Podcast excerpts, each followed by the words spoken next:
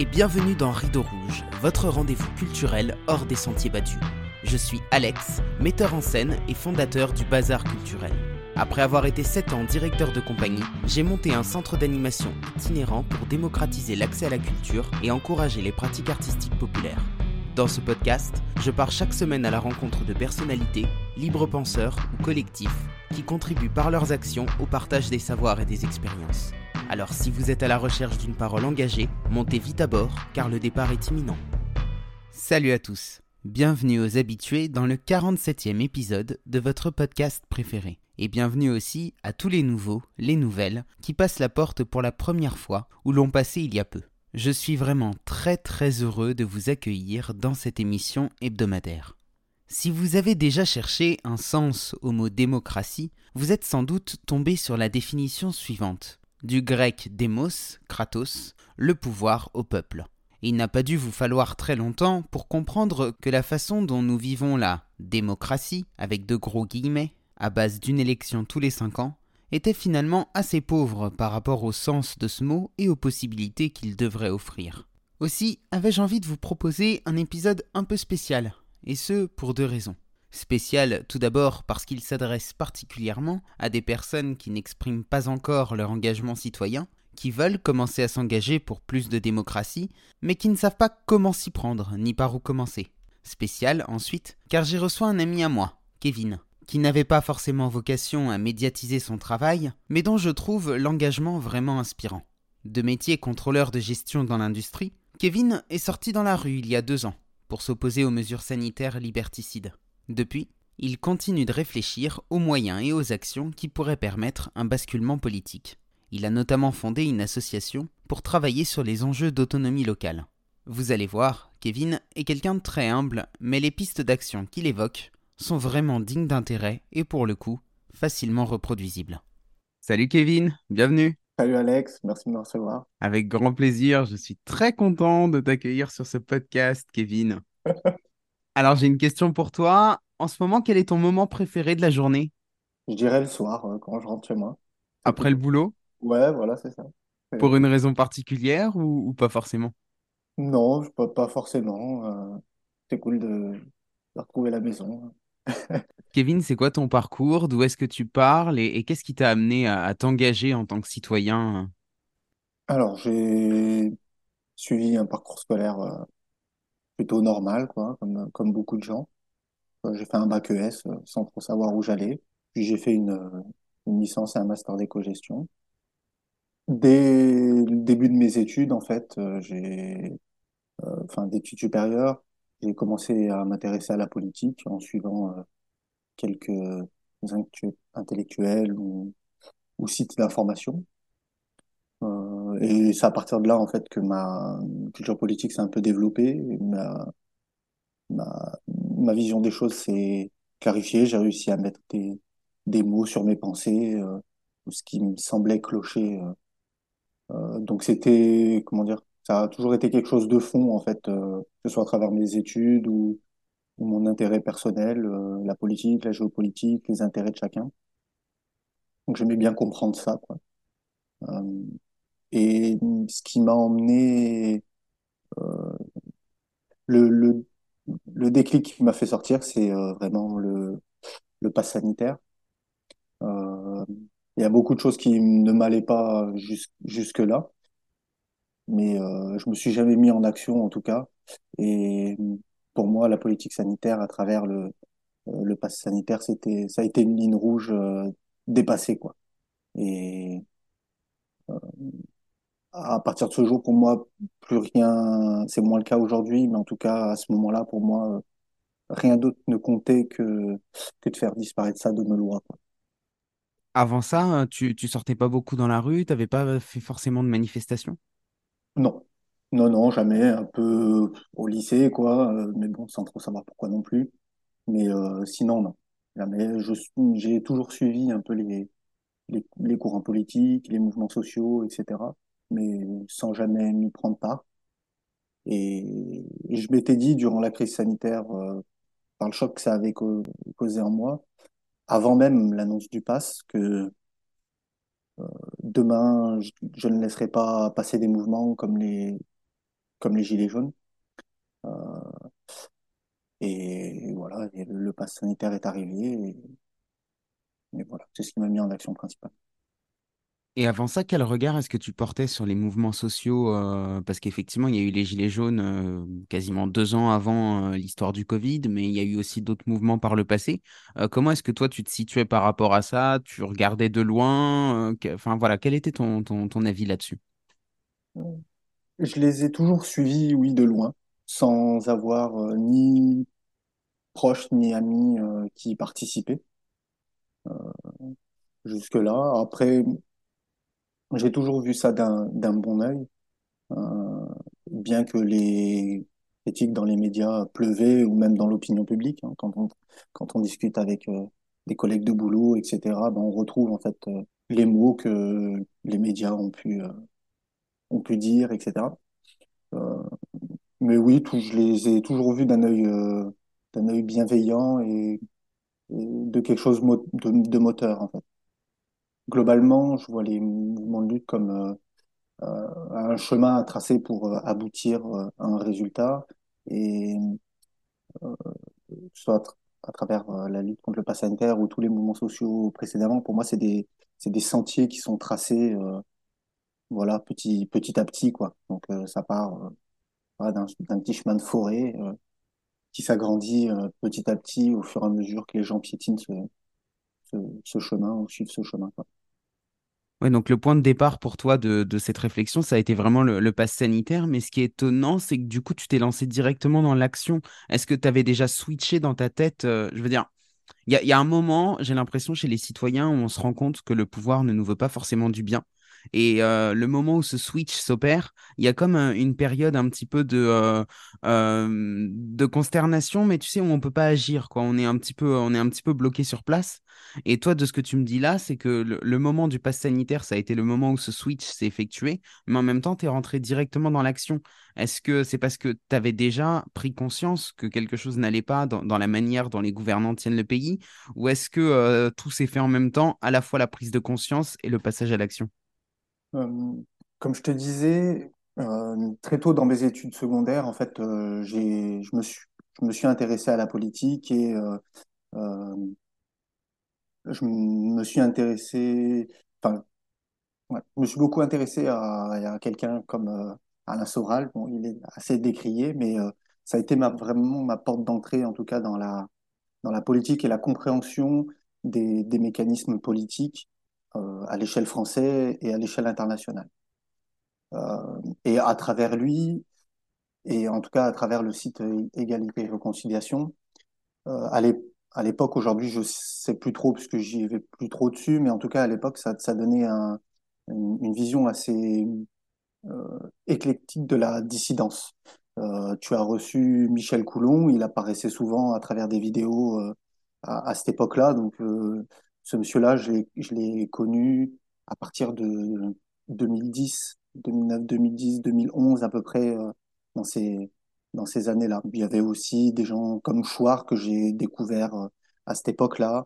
Euh, et d'autres au sujet de la santé, par exemple Thierry Casasnovas, qui, qui pareil, peut-être décrié, il avait été mis en avant, passé un temps sur ce site-là. Enfin voilà, ça permet, ça permettait d'avoir un œil euh, différent sur les choses. Et euh, la, ma critique du système, je l'ai, je construit à ce moment-là. Euh, donc c'est pas du jour au lendemain où je me suis dit il y a quelque chose qui va pas, il faut faire quelque chose. Euh, pour moi, euh, je l'avais compris, entre guillemets, peut-être pas totalement, mais en tout cas, euh, les, mécanismes que j'entrevoyais euh, me permettaient de comprendre que quelque chose n'allait pas ou quelque chose ne me, convenait pas. Euh, et euh, quand arrive le, le pass sanitaire, j'ai pas vraiment calculé à me dire il faut faire ci, il faut faire ça. J'ai un peu suivi mon instinct et fait ce que j'ai pu. Et hum, avant d'arriver à, des, à, à faire euh, quelques actions, euh, le premier réflexe, ouais, c'était de sortir manifester, quoi. Donc, euh, c'était les annonces, c'était le, le 12 juillet, le 14 juillet, je suis monté à Paris. euh, pour manifester, quoi. Et ça a été comme ça tous les week-ends jusqu'à trouver des gens qui euh, pensaient un peu comme moi et voilà, qui voulaient bouger. Et puis, euh, les premières actions faites, soit c'était à travers d'autres. J'ai appris qu'il y avait des choses qui se faisaient, donc j'y ai participé. Euh, ou soit, ben, euh, je lançais d'abord les choses pour moi, en tout cas, en disant, bah, je vais faire ça, en partageant le message, si d'autres euh, voulaient se joindre. euh, et puis voilà, quoi. C'est parti, c'est parti un peu comme ça. Et qu'est-ce qui, à ce moment-là, a été la, goutte d'eau qui a fait déborder le vase? Pourquoi le pass sanitaire plus qu'une autre euh, mesure? euh, tu vois, ça aurait pu être, euh, je sais pas, l'état d'urgence, ça aurait pu être au moment des Gilets jaunes. Est-ce que tu sais pourquoi à ce moment précis, ça, ça, ça a bougé chez toi ou pas? Parce que le, la loi sur le pass sanitaire touche à, des valeurs fondamentales qu'on nous a inculquées depuis très jeune, que ce soit l'égalité entre les citoyens ou les, les retours historiques qu'on peut faire de, de guerres passées. Euh, et enfin voilà quoi, pour moi ça, ça me renvoyait directement à ça. Je peux toujours pas admettre qu'on ait pu euh, euh, balayer l'ég- l'égalité de droit entre les citoyens euh, comme ça du jour au lendemain et pour ce prétexte-là, enfin même pour n'importe quel autre prétexte, mais voilà, pour moi c'est un apartheid que je voyais tout de suite. Enfin en tout cas, il a été interdit de faire des parallèles euh, avec la Seconde Guerre mondiale, mais pour moi je ne voyais pas la différence en fait. Euh, et je pouvais pas le com- je pouvais d'autant plus ne pas le comprendre que on est un peu en continu dans un diktat de la bien-pensance sur euh, sur sur les discriminations, que ce soit entre guillemets ethniques ou, ou sexuelles ou ce genre de choses, ou même d'égalité homme-femme. On est assez Enfin, je veux dire, il y a ouais, un peu une, une, pensée médiatique unique euh, à ce sujet-là, quoi, où on, doit bien penser en, en dénonçant, en dénonçant ça. Et c'est quelque chose de continu depuis euh, de, nombreuses années. Et, et euh, vivant ça, je, ouais, pour moi, c'était inadmissible de, de voir qu'on pouvait euh, balayer cette égalité de droit euh, si vite. Le fait que deux citoyens n'ont pas les mêmes droits dans un même pays, euh, pour moi, c'est choquant et c'est vraiment le, la, la, la valeur numéro un euh, à, à ne pas toucher, quoi. Alors, parmi les actions que tu as mis en place, tu es allé notamment beaucoup rencontrer des élus, euh, des maires de communes, euh, des députés. Est-ce que tu veux bien nous en parler? Quel a été bah, déjà le, le point de départ de cette démarche? Euh, tu disais que c'était plutôt une démarche individuelle au départ. Et surtout, comment est-ce que tu t'y es pris et quels ont été les retours que tu as eus? Euh, alors, effectivement, c'est une, une démarche individuelle euh, qui n'a pas été possible, euh, enfin, qui n'aurait pas été possible si d'autres ne m'avaient pas rejoint. Euh, ça sortait pas de ma tête non plus. hein. Euh, j'ai des inspirations un peu de partout et d'autres euh, dans la lutte que j'ai rencontrée étaient dans cette démarche. C'est ça qui a fait qu'on y est allé. Après, de manière générale, dans les actions, je pense qu'il faut, enfin, il doit toujours y avoir un peu un élément déclencheur ou quelqu'un ou quelque chose qui fait que ben on, on le fait et on y va quoi. À l'époque, alors je vivais seul, donc c'est peut-être euh, quelque chose qui, euh, qui peut, qui peut être important. Euh, parce que souvent, on se pose pas la question. Enfin, en tout cas, moi, je me pose pas la question, je le fais, et puis euh, voilà, advienne, euh, on verra ce qui, ce qui se passera, quoi, advienne que pourra. Donc, on avait travaillé sur, euh, sur la question, comment les aborder, de quoi parler, etc. Et l'objectif numéro un pour moi, c'était d'une part de faire part de mon mécontentement et euh, dire euh, aux élus qui votaient ces lois ou qui les appliquaient euh, que ce qu'ils faisaient était immoral et que, à mon sens, l'histoire s'en souviendra. Euh, voilà. Et, et en troisième lieu, de faire appel à eux, non pas à travers leur, car- leur caractère officiel, ce qu'ils peuvent faire ou ce qu'ils peuvent pas faire, mais leur caractère euh, officieux. Euh, j'étais convaincu, en tout cas, que euh, voilà, dans leur rôle, il y a le rôle officiel où ils ont leur fonction, mais ils peuvent actionner des, des leviers d'aide ou de ou des mécanismes pouvant aider les gens de manière officieuse par leurs contacts, etc., etc. voilà, c'était un peu les trois les les trois voies qu'on qu'on mettait qu'on mettait en avant. Euh, par chance, il y a beaucoup de gens qui, qui, ont participé à la démarche, et des gens de, de tous bords, que ce soit des, euh, des gens suspendus, des citoyens euh, un peu comme moi, euh, pas forcément touchés directement dans notre métier sur cette question-là. Après, comment ça s'est passé, c'est toujours un peu, un peu déroutant, en tout cas les premières fois. On est assez vite impressionné, mais en multipliant en tout cas les démarches et les rencontres, ben, on se rend compte que euh, ces gens-là ne valent pas mieux, valent, valent pas plus que nous, en fait. Euh, que ce soit en, en connaissance, en pensée, euh, voilà, ce sont des gens comme nous. Et est-ce qu'ils se sont pas braqués quand tu leur as, quand tu leur parlé du fait qu'ils allaient devoir rendre des comptes? Parce que quelque part, en fait, tu arrives en... Alors, je, te connaissant un petit peu, j'imagine que tu mettais quand même les formes pour que ça reste dans, un, dans une forme de diplomatie, mais quand même, tu viens les chercher euh, sur quelque chose qui, euh, euh, bah, qui, qui les met en porte-à-faux. Donc, comment est-ce qu'ils réagissaient par rapport à ça? Alors, ça dépendait des moments et puis ça dépendait des interlocuteurs aussi. À chaque fois, on y allait à 3, 4, 3, 4, 5 personnes. Donc, euh, il y a des, chacun fait les choses euh, déjà en son nom et comme il le, comme il ressent et comme, et comme il est. Donc, euh, il y a des gens plus ou moins virulents, plus ou moins diplomates, etc. Donc, les, les discussions, c'est vrai qu'elles étaient parfois, parfois compliquées.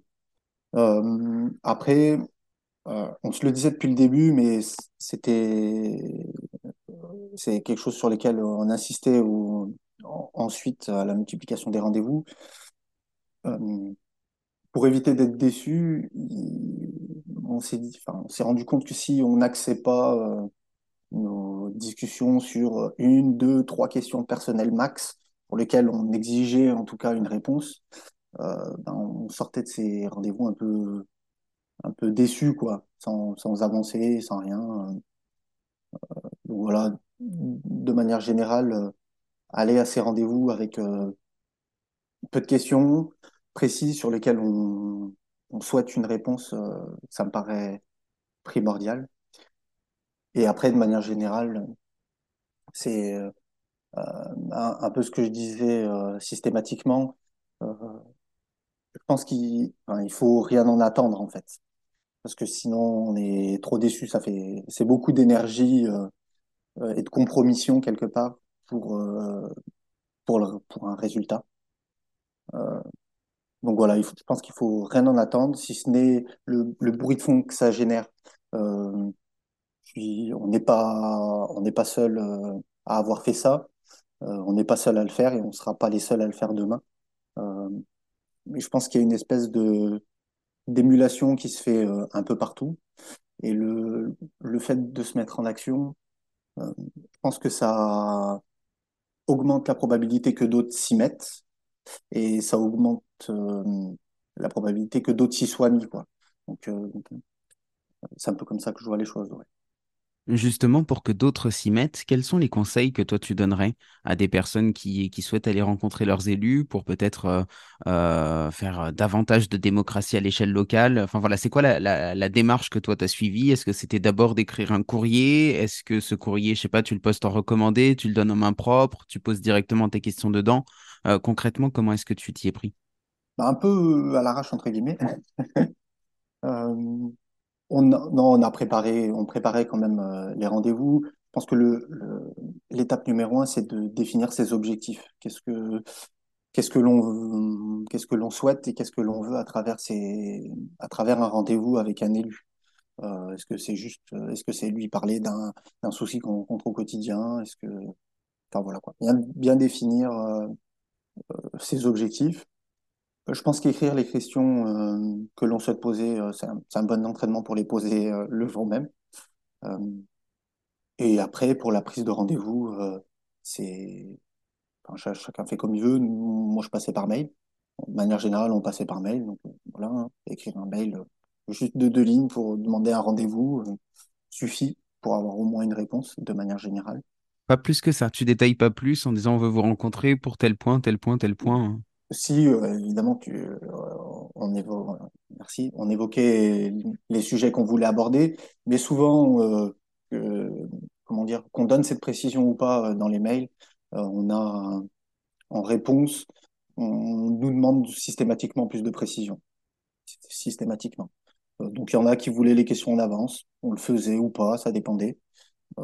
Mais voilà, c'est pas globalement pas plus compliqué que ça. hein. et je- le, le plus compliqué là-dedans, voilà, c'est de, de passer le pas et y aller. Parce que comme euh, je disais tout à l'heure, il y a une forme de, euh, je sais pas si on peut parler de compromission. Enfin, c'est le terme que j'ai oublié, j'ai utilisé tout à l'heure, mais c'est c'est un peu ça, c'est se mettre euh, en danger, en danger. En tout cas, c'est s'exposer en son nom euh, pour quelque chose face à des élus et ça reste pas neutre, je pense. Des rendez-vous, t'en as fait seul aussi ou à chaque fois c'était en collectif?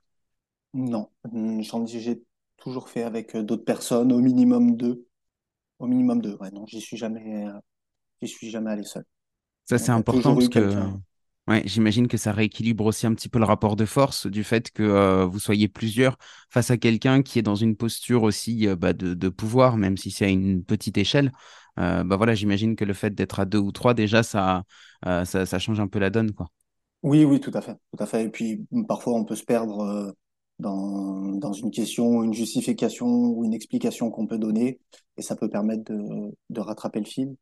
Euh, après, à contrario, être trop, c'est, c'est, compliqué. On a, on a eu l'expérience où on s'était retrouvé peut-être à six ou sept euh, autour d'une table euh, avec un député.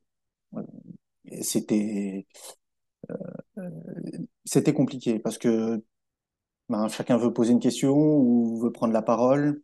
Euh, ça entrecoupe en tout cas les réponses que, que peut avoir la personne en face.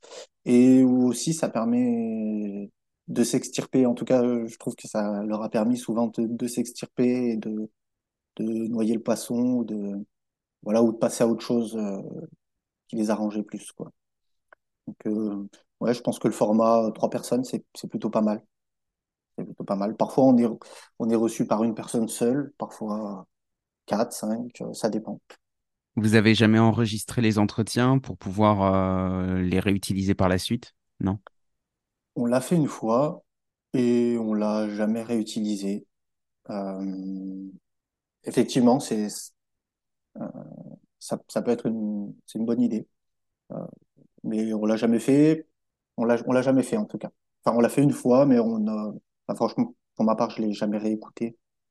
Je pense que ce qui importe euh, dans cette démarche-là, c'est quelque part se dire que euh, on sait ce qu'on leur a dit, on sait et on sait ce qu'ils nous ont dit, quoi.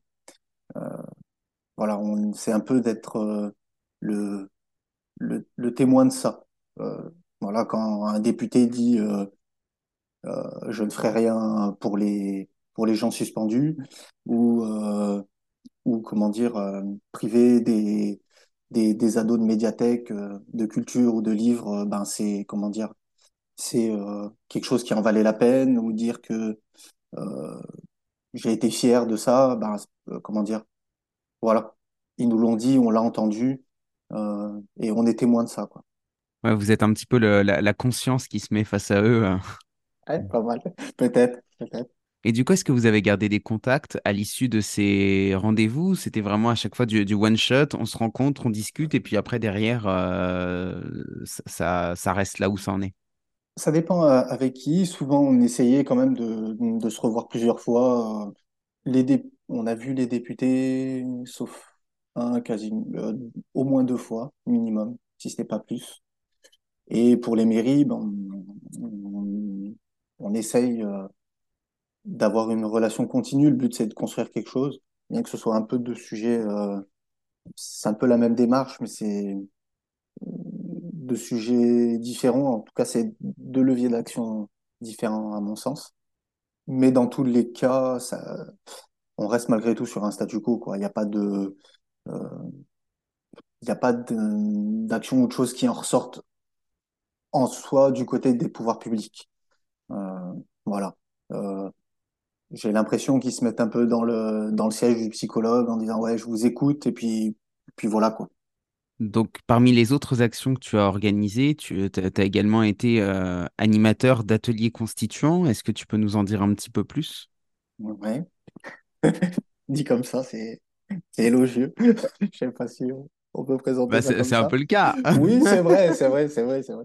Euh, en tout cas, euh, on était à, à- on était plusieurs à, partager cette cette thématique-là, et donc euh, voilà, on l'a organisé ensemble autour de de. On avait deux lieux de rencontre en fait. On, a eu une salle qui nous a été euh, prêtée dans une ville près de chez nous.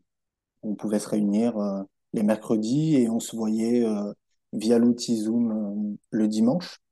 Et on a procédé un peu en deux temps. D'abord, on a un peu listé un peu bêtement et de manière utopique euh, tout ce que l'on voulait et ce que l'on ne voulait pas. Donc euh, voilà, ça nous a permis de, dégager plusieurs thématiques, euh, que ce soit nos institutions, le fonctionnement de l'information, euh, l'école, etc. Euh, et puis on a retravaillé ça pour en sortir un petit, un petit texte, en tout cas une, une constitution, un prototype de constitution.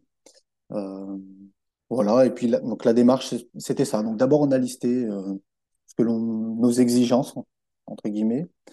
Euh, puis on a travaillé sur les constitutions existantes en se posant la question en quoi chacun des articles pouvait être problématique ou en quoi il y avait une faille permettant au pouvoir de l'utiliser.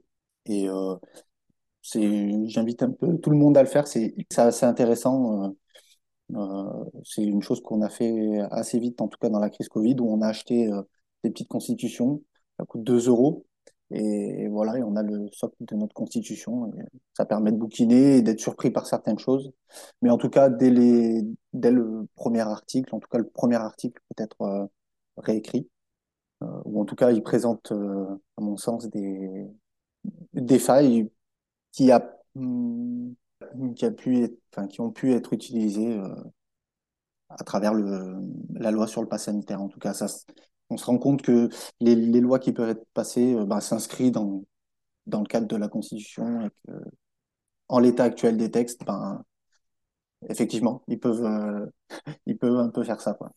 Et le deuxième intérêt là-dedans, et c'est pour ça aussi que j'invite euh, encore une fois les gens à, le faire, c'est se rendre compte c'est pas, que c'est pas si compliqué en fait. Euh, c'est, on se dit, ouais, c'est la loi, c'est, c'est des, comment dire, c'est quelque chose de technique, il faut être euh, du métier, connaître le droit ou l'avoir étudié. Peut-être, je n'y pas. Par contre, le, le faire, le faire sous forme d'exercice, c'est un bon entraînement et, euh, oui, on se rend compte que c'est pas, c'est pas si compliqué que ça. J'imagine en fait que ce qui est surtout compliqué, c'est le, savoir-faire technique pour que la phrase ressemble à, un texte de loi. Mais ça, à la limite, tu vois, si jamais on décidait demain de refaire une assemblée constituante, on pourrait très bien se dire que des citoyens vont embaucher, je sais pas, un avocat ou, euh, euh, euh, oui, je pense que c'est plutôt le, boulot d'un avocat d'ailleurs, qui du coup va mettre en forme les idées qu'auront qu'auront émises les citoyens. Quelque part, en fait, le boulot du citoyen, c'est d'émettre l'idée, mais c'est pas forcément de de, de, de mettre en forme cette idée pour que ça ressemble à un texte de loi, ou je me trompe? Je, je pense aussi. euh, après, euh, quel est le tiers qui réécrira? euh, Est-ce que c'est un avocat, un constitutionnaliste? Je sais pas. Je, je connais pas, connais pas trop non plus. Mais oui, effectivement. et puis, malgré tout, dans le, dans la société civile, on a quand même beaucoup de gens, beaucoup de gens différents, qui sont qualifiés, en tout cas, dans des domaines divers et variés. Et ça va. On est capable d'écrire une phrase claire, sans ambiguïté. euh. donc, euh, je pense qu'il n'y a pas, il y a pas de frein euh, à ce niveau-là. L'important, c'est de le faire. Même si on se dit, c'est ce que je me disais, même si on se dit que c'est utopique, c'est vraiment, c'est du rêve, etc.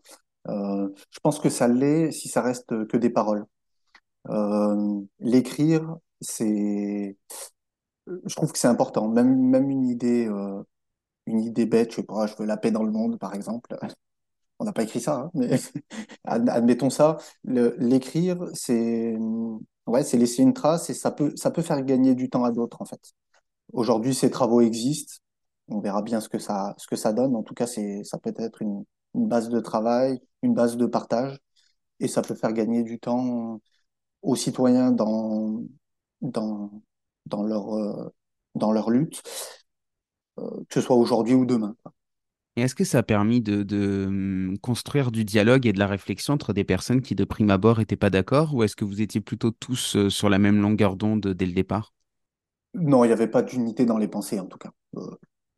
C'est ça qui, était bien. Alors, n'ayant pas participé aux autres mouvements sociaux directement, je ne sais pas trop comment c'était, mais en tout cas, ça m'avait beaucoup marqué, les manifestations contre le, pass sanitaire, c'est qu'elles elles étaient vraiment très hétérogènes. J'avais vraiment l'impression de voir la France quoi, dehors, euh, parce qu'il y avait vraiment euh, toute personne de tout âge, de tout milieu socio-professionnel, en tout cas d'apparence.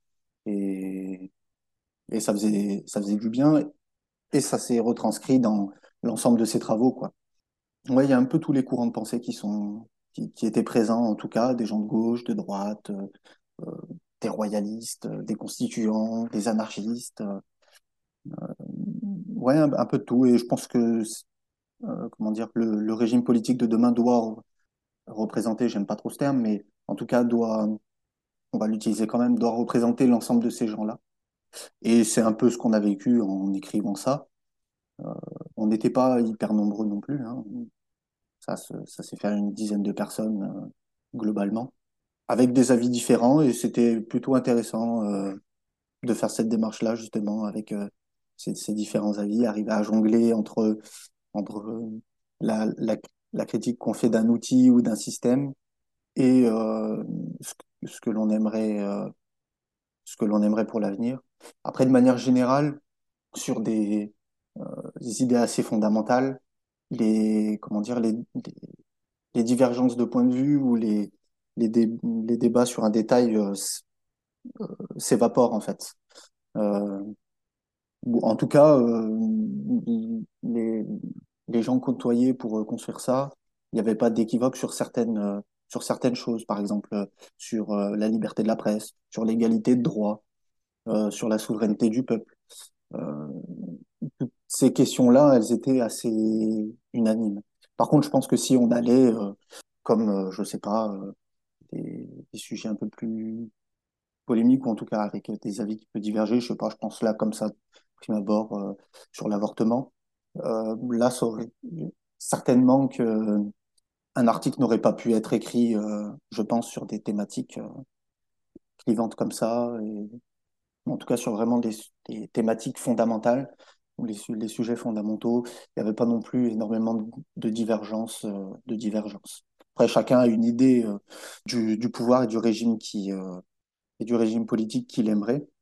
Voilà, il y en a qui sont vraiment euh, contre l'État, euh, qui voilà, qui ne veulent pas d'État euh, euh, central au-dessus, euh, au-dessus, d'autres euh, que ça dérange pas, etc. Voilà, les différences étaient principalement là, là-dessus plutôt que sur des thématiques fondamentales. C'est intéressant parce que ça montre plusieurs choses. Déjà que sur des questions fondamentales, les gens sont capables de, s'entendre. Ça montre aussi en revanche que bah, y a des sujets dont on peut pas parler, que quelque part il y a des, biais de pensée. Tu as, pris le cas de l'avortement qui, je pense, est un très très bon exemple. Alors sans vouloir rentrer dans le débat ou quoi, c'est vrai que militer d'un côté contre le pass sanitaire parce qu'on veut avoir la liberté de ne pas faire une injection et donc de ne pas mettre un produit dans son corps et à côté défendre le fait que les femmes ne devraient pas avorter, par exemple, moi, à titre individuel, ça me semble incohérent parce qu'on parle dans les deux cas de liberté du corps et de, d'avoir ce choix, en fait, de, de, faire ce qu'on veut de son corps. Et c'est vrai que, en fait, il y a, parfois, je trouve que ça manque un peu de croisement dans les idées. Que voilà, on n'arrive pas à faire le lien entre, euh, entre deux idées pour, pour défendre un, euh, pour défendre un argument, quoi. Hmm. Oui, je vois ce que tu veux dire. Après, pour moi, que ce, soit ce, ce sujet-là ou d'autres, ce qui, euh, pose problème, c'est notre souveraineté. C'est que systématiquement, on on peut pas donner notre avis euh, directement, euh, directement sur ces sujets. D'où le, d'où le fait d'aller voir euh, les députés. C'est pour dire, leur donner directement notre avis personnel. et c'est ça qui, pêche, en tout cas, à mon sens, aujourd'hui sur n'importe quelle thématique de politique. Ça peut, on l'applique là au, pas, à la politique sanitaire, on l'applique à l'avortement, on peut l'appliquer au budget, on peut l'appliquer à l'immigration. Euh, systématiquement, on est exclu, en, tout cas, de ces choix-là. Et ça, ça n'empêche pas que demain, on soit pas d'accord ou qu'on soit contre euh, une, une, décision populaire. En tout cas, je pense qu'y participer, euh, c'est déjà poser le débat, en discuter plus librement. Et euh, ça peut nous permettre d'accepter un point de vue différent et de, de comprendre euh, des arguments, des arguments qu'on ne comprenait pas jusque-là, quoi. Est-ce qu'avec la levée du pass et le retour à une forme de, normalité, hein, malgré la réforme des retraites, la guerre en Ukraine, euh, le conflit israélo-palestinien, est-ce que les, luttes n'ont pas un petit peu commencé à stagner? Peut-être. Euh, je pense qu'effectivement, il y a des, comment dire, il y a des pics. Euh, il y a des pics. Je pense que les, luttes en général sont sous-jacentes. En tout cas, c'est un peu quelque chose de, de fond.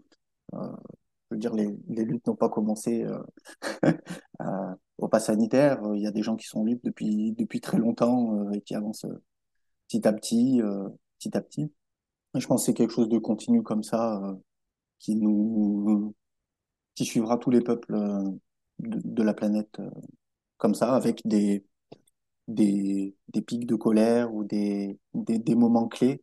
Euh, on peut citer euh, les bonnets rouges, Nuit debout, euh, les gilets jaunes, le pass, euh, les retraites, etc., etc. Et j'ai l'impression que c'est un peu sous-jacent et il y a un sujet qui, qui comme une étincelle, met un peu le feu aux poudres et sort une émulation, puis ça retombe, puis voilà, j'ai l'impression que c'est un peu, c'est un peu un cycle. Après, euh, les luttes en général, à mon sens, elles sont d'abord personnelles. Euh, voilà, c'est un état d'esprit que chacun a. Est-ce que on laisse passer quelque chose ou est-ce que on se lève contre?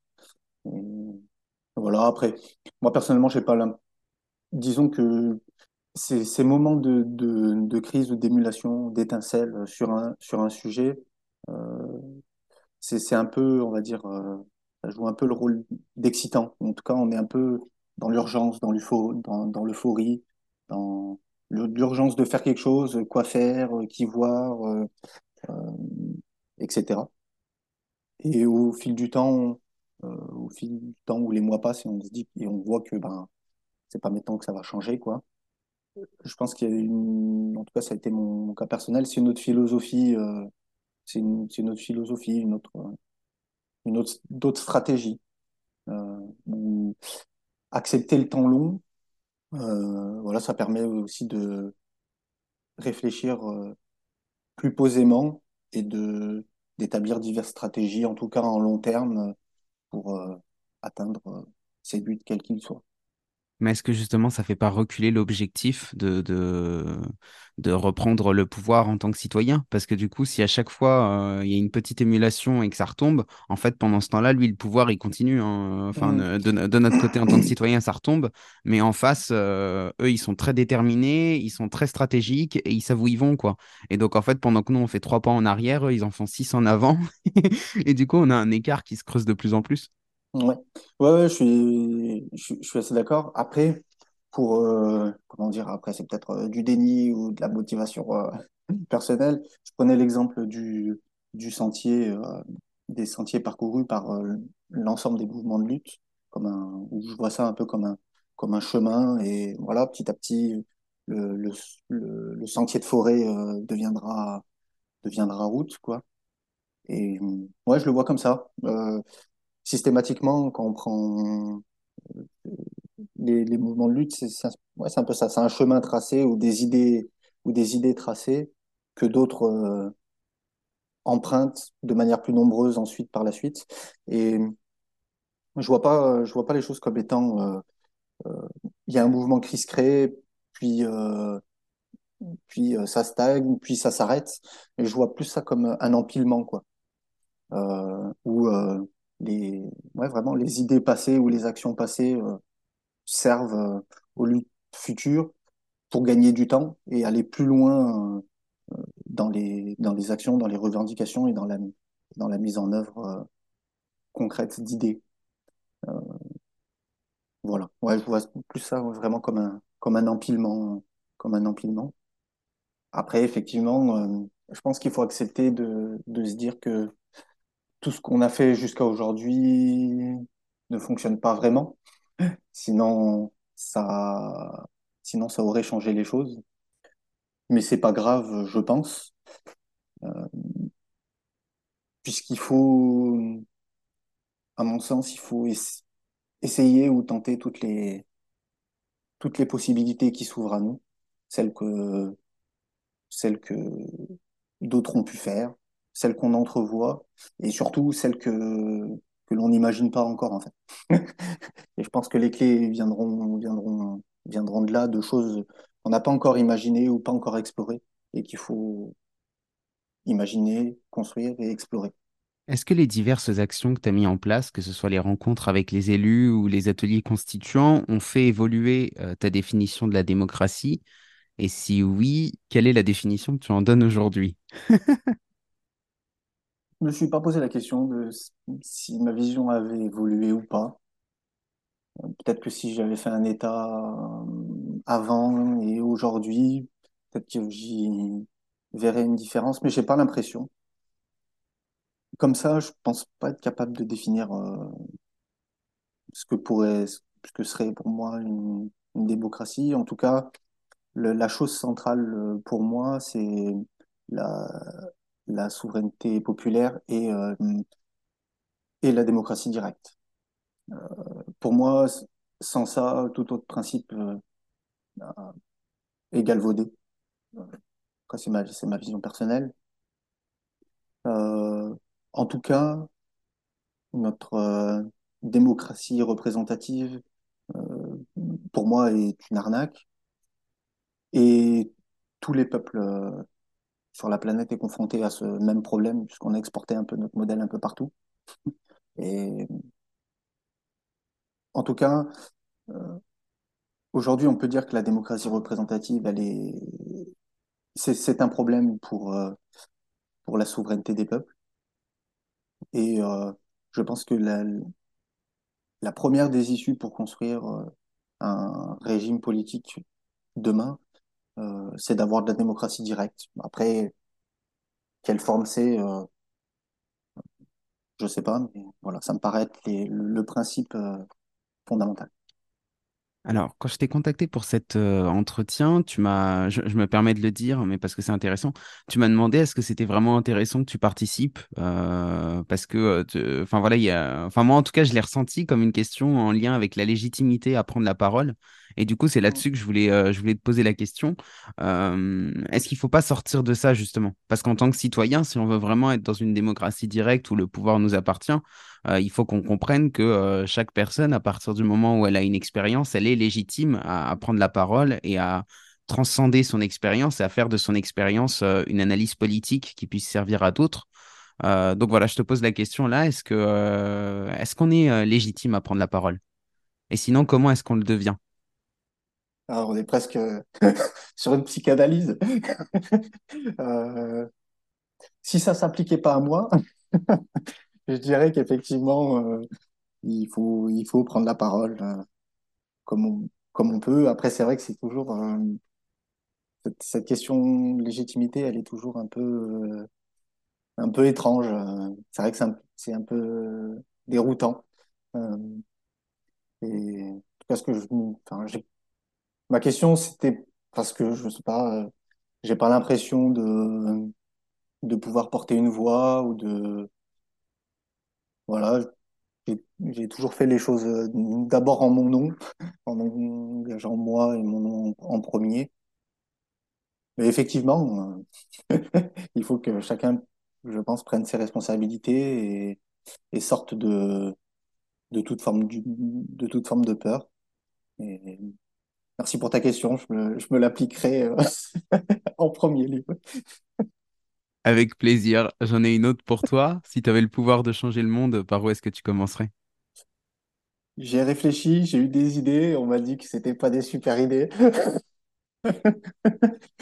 Euh, l'idée que j'avais eue, c'était euh, que je partagerais la connaissance de mon pouvoir de changer le monde. Comme ça, chacun euh, aurait le pouvoir de changer le monde. Euh, c'est ce à, quoi Ah oui, tu veux dire que tu donnes ton pouvoir aux autres, quoi. Ouais, je le partage, je leur apprends à comment utiliser ce pouvoir. Voilà, c'était c'était ma réponse. Je sais pas si c'est.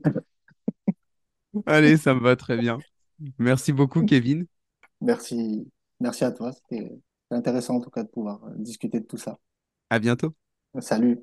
Et voilà, on arrive à la fin de cet échange. J'espère qu'il vous aura plu et que les initiatives de Kevin contribueront à nourrir les vôtres. De mon côté, voici les trois pépites avec lesquelles je repars. Tout d'abord, que tout commence par le fait d'aller à la rencontre d'autres personnes, avec lesquelles faire collectif. Ça peut passer par des manifestations, comme ce fut le cas avec Kevin, mais également par tout type d'événements en lien direct ou indirect avec la politique. Je pense par exemple au rassemblement sur les ronds-points lors du mouvement des Gilets jaunes. Au-delà du fait de se retrouver pour lutter contre quelque chose, ça permet de faire des rencontres de personnes très différentes avec lesquelles on peut commencer à dialoguer et à imaginer des projets collectifs concrets. Ensuite que même si on est seul, on peut être force de proposition et lancer des actions pour soi. Ce que j'apprécie dans le témoignage de Kevin, c'est qu'il n'a pas attendu d'être dans un groupe pour passer à l'action. Il a pris l'initiative de contacter des élus pour demander des rendez-vous et d'autres l'ont rejoint dans sa démarche. Mais il a d'abord lancé l'idée pour lui-même. Cela montre que même seul ou en très petit groupe, on peut agir. D'ailleurs, Kevin nous précise qu'il convient de n'être pas trop nombreux à ce type d'entretien, pour ne pas laisser l'opportunité à l'interlocuteur de noyer le poisson. Il conseille également de préparer peu de questions, mais des questions très précises. Sa posture pendant l'entretien est par ailleurs intéressante. Il n'y va pas dans l'attente d'un changement, mais pour montrer qu'il est conscient des dérives autoritaires, qu'il en est témoin, et qu'il s'en fera la mémoire. Enfin, qu'il est intéressant, à un moment donné, de s'approprier les textes officiels pour commencer à en comprendre les failles. Ça peut passer par le fait d'acheter une petite constitution en livre de poche, par exemple. Et puis, dès que l'on commence à être un peu nombreux, de se réunir pour la déchiffrer à plusieurs, et même, pourquoi pas, d'en proposer une réécriture qui peut ensuite être rendue publique, sur un blog, ou même distribuée, sur des places de marché. J'entendais il y a quelque temps une interview d'Étienne Chouard qui disait qu'en période d'urgence, il est difficile de maintenir la démocratie, car l'urgence implique de pouvoir prendre des décisions rapides. Lorsqu'il y a des émulations citoyennes, c'est parce que nous nous trouvons dans des périodes d'urgence. Lorsque cette émulation retombe, comme cela semble être le cas actuellement, la période est à l'inverse propice pour se poser, réfléchir à plusieurs et préparer la prochaine émulation. Et qui sait, peut-être même plus. Si le podcast vous a plu, n'oubliez pas de lui laisser une note positive et de vous abonner si ce n'est pas déjà fait. Et pour celles et ceux qui veulent aller plus loin, vous pouvez soutenir le bazar culturel en adhérant à l'association. Le lien est en description, de même que toutes les informations relatives au travail de Kevin. Merci d'avoir écouté cet épisode et à la semaine prochaine pour une nouvelle rencontre hors des sentiers battus.